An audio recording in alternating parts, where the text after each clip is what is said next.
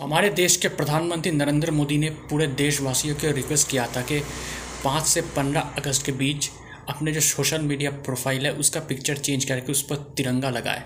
लेकिन आरएसएस जो राष्ट्रीय स्वयंसेवक संघ है, जो बीजेपी का पेरेंट ऑर्गेनाइजेशन है, उन्होंने तब उस प्रोफ़ाइल पर तिरंगा नहीं लगाया था। इसे लेकर कांग्रेस और बाकी ऑपोजिशन पार्टीज़ का कहना था कि नरेंद्र मोदी के बाद खुद आरएसएस नहीं सुन रहा है तो फिर देशवासी क्यों सुनेंगे?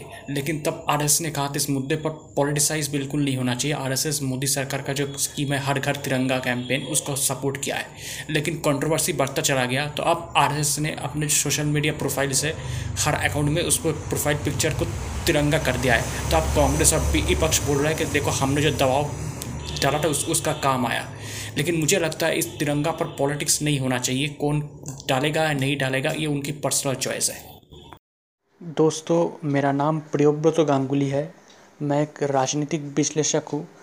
तो आपको मेरा पॉलिटिकल एनालिसिस कैसा लग रहा है?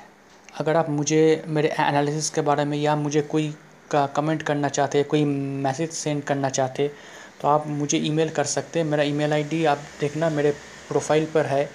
Mishti Maan nine at the rate of gmail dot com Mishti Maan M I S T I M double A N nine at the rate of gmail dot com शुक्रिया।